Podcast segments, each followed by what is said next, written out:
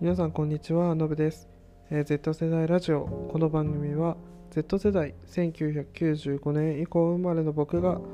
Z 世代のこれからの生き方や価値観について広く発信をしていくラジオです。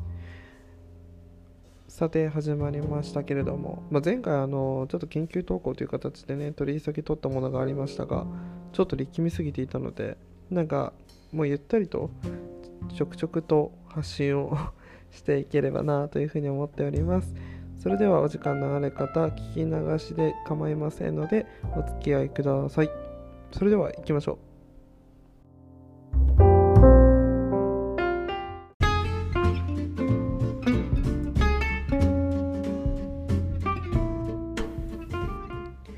ということで始まりましたが今回話させていただこうかなと思っているのは最近考えているそして聞いている、え、コロナによる Z 世代の生き方ってどうなるんだろうという話題をポップに話していけたらというふうに思います。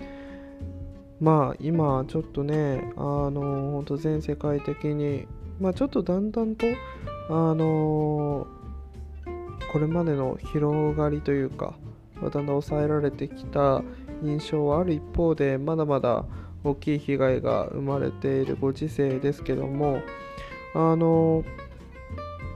こう若いメンバーから、まあ、学生のメンバーから相談を受けることが、えー、僕自身の立場では実は多くてですね。あのまあ、当初から例えばあの留学の団体をやっていたりとかしていたので本当は予定していた留学をもう取りやめて帰んなきゃいけなくなってしまったっていうメンバーがいたりとか逆に、えー、これから留学する予定だったんだけどそれもできなくなってしまったっていうメンバーがいたりとか、えー、相談が多かったので実際このコロナによっていろいろこう学生のみんながねあの大変な状況になってるのは間違いないんだけども今日はそういう問題の話というよりは最近こういろいろなメンバーから話を聞く中でいやなんかむしろこのコロナによってまあこれもね不謹慎かもわからないけどもちょっとポジティブに捉えているような人もいたのでその話を今日はできたらなと思ってます。というのはですねこの前、この前というか、結構ちょくちょくあのオンラインでのイベントをやってたりとかしていて、まあ、そこで、まあ、テーマとしてね、コロナ、アフターコロナとかね、ウィズコロナとかいろんな言い方しますけど、まあ、そういった世界の中で僕ら、まあ、Z 世代以降のメンバーはどうやって生きていけばいいんだろうみたいな話をですね、えー、トークをこうディスカッションしたりとかっていうのをするんですよ。で、その中で、まあ、意外とあのこれから変化が激しくなっていくからこそ対応していかなきゃいけないねとかそういった話題も多かったんですけどその一方で、まあ、なんかある意味で、えー、これから全く新しい世界で生きていくんだというかポジティブに捉えているような人も多かったんだよね。で例えば意見としてはやっぱりこう今まで既得権益じゃないけどたくさんこう決まり事例えば学校もその場に行かなければならないとかあとは、えー、やっぱ大人たちを見ていても会社にこう行かなければならなかったのが家でも作業ができて仕事ができるからこそなんか自由な時間がね自分の時間が増えていったとかそういった世界にこう変わっていった時にあのそ逆にその時間を楽しみたいっていう風に言っている子たちもいて結構ねなんか僕としては印象的だったなと思っています。まあ大人の人たちとかまあ幼い人たちというか僕ももう社会人ですけどあのどうしても暗い方向というかネガティブな方向に捉えがちな人も周りには上の世代は特に多かったんだけどでもやっぱり同世代とか、まあ、下の世代とかはあのまあ単純にネガティブに捉えるっていうだけではなくて、まあ、そういった社会の中でどうやって楽しんでその時間を使っていこうかというふうにもう次の、えー、未来に目を向けてる人も結構多くて周りには。それはすごくいいことだなって僕なんかは思っています。じゃあ今日は最後にあのこれからどうやってそういったコロナの状況を捉えていけばえー、より良い生き方ができるんだろうみたいな話を僕が考えていることを最後共有をしていきたいと共有をさせていただけたらと思います。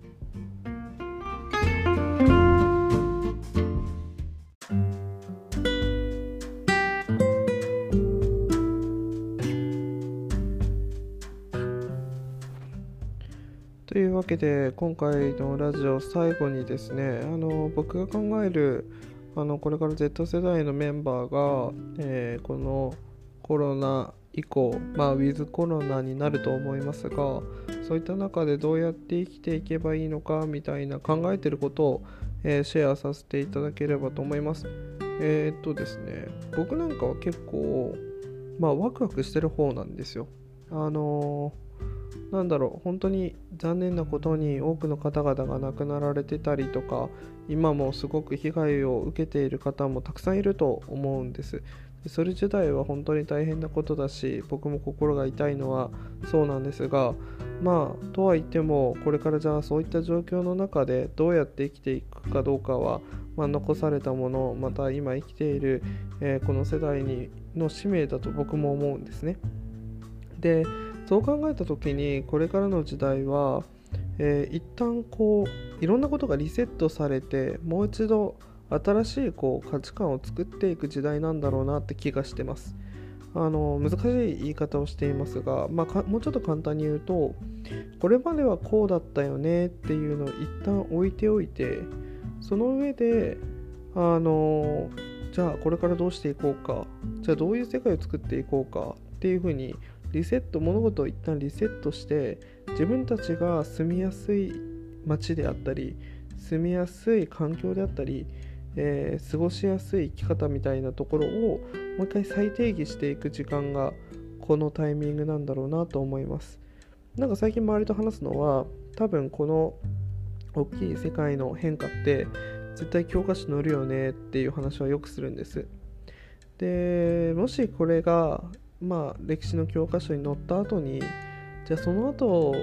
このコロナによって世界ってまた日本ってどうなってったんでしょうかねっていうのをじゃあ歴史の先生が何を言うかっていうのは、まあ、僕らこれからの、まあ、生き方になっていくんだと思うんですね。なのであの僕はなんか結構真っ白いこのキャンパスキャンバス？キャンパスじゃないですねキャンバスの中にじゃあ何を書いていこうかみたいな視点で、あの自分たちがちょっと心の中で思っていたことっていうのをどんどんいい方向に変えていくタイミングが今なんだろうなっていう気がしてます。例えば、まあ、通勤電車、あのすごくこうぎゅうぎゅうでねあの働いているようなメンバーを見て僕ら世代とか下の世代はああはなりたくないなとか思ったりする人多いと思うんだけどあのそういったこともそういう不条理も我慢してきたみたいな社会からじゃあそういったこと自体なんか別にやめてもいいんじゃないかみたいに認めていける社会にこう作り変えるチャンスが今広がってるんだろうなっていう気がすごくしてます。実際今日のニュースでもあのアメリカのツイッター社がですね。あのこれから希望者に関しては自宅での勤務を全部全面的に認めますみたいな声明を出していたけれどもなんかそういうふうにこう一人一人が誰かから押さえつけられるみたいな、えー、ことではなくて、まあ、自分が選択ができる自分の生き方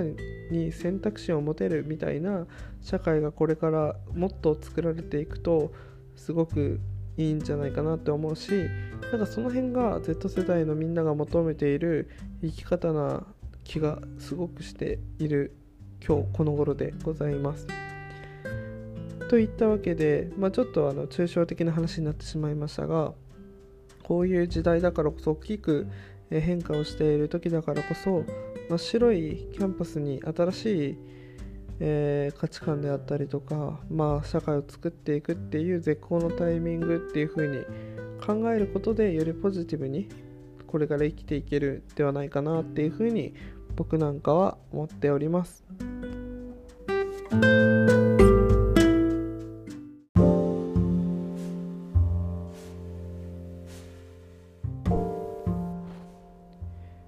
はい。といっった感じで、えー、今回は、えー、この今のご時世大きく社会が変わっている中で、まあ、どうポジティブにあのみんな考えているかという紹介とあと自分自身の考えを話す回になりました。どうだったでしょうか。なんかこうねあのツイッターとか僕もやってるんですけど僕ちょっと1週間ぐらいやめたんですよツイッター。あの見るのっていうのはなんかあの見れば見るほどやっぱテンションが落ちていくっていうかねネガティブになっていく。だからやっぱりみんなあの大変だしあのその発散先としてそういう SNS って使われるあの見方もあるじゃないですか。なのでなんかそういうのをこうダーって流れていって自分もなんか負の感情になってしまう気がすごくしたのであの一旦やめてたんですね。でまあ辞めてた間何してたかっていうとさっき言ってたようにいろんなこう学生のメンバーとかと話をする機会をすごく設けてた時になんかすごくねあの前向きになれたんです。なので実はまあこのねラジオも誰が聞いてくれてるか、まあ、ほぼほぼ聞いてくれてないんじゃないかと思ってるんですが、まあ、誰かね一人でも聞いてくれてる人がちょっとでもなんかポジティブな見方をしてくれるといいなと思って今回発信してみました。まあどうだったでしょうか。ぜひなんかあのコメントができるかどうかも全然わからないんですがあの聞いていて何かしらあの気になったりしてくださった皆さんはあの信吉と調べればですね実は Twitter やってますのであのまあこれっぽいなみたいな人を見つけていただければあのそこにコメントくださると嬉しいなっていうふうに思ってます。ちょっとまだこのねポッドキャストの使い方が分かっていなくてコメントの受け付け方とかね質問の受け付け方とかこれから学んでいけたらなと思うので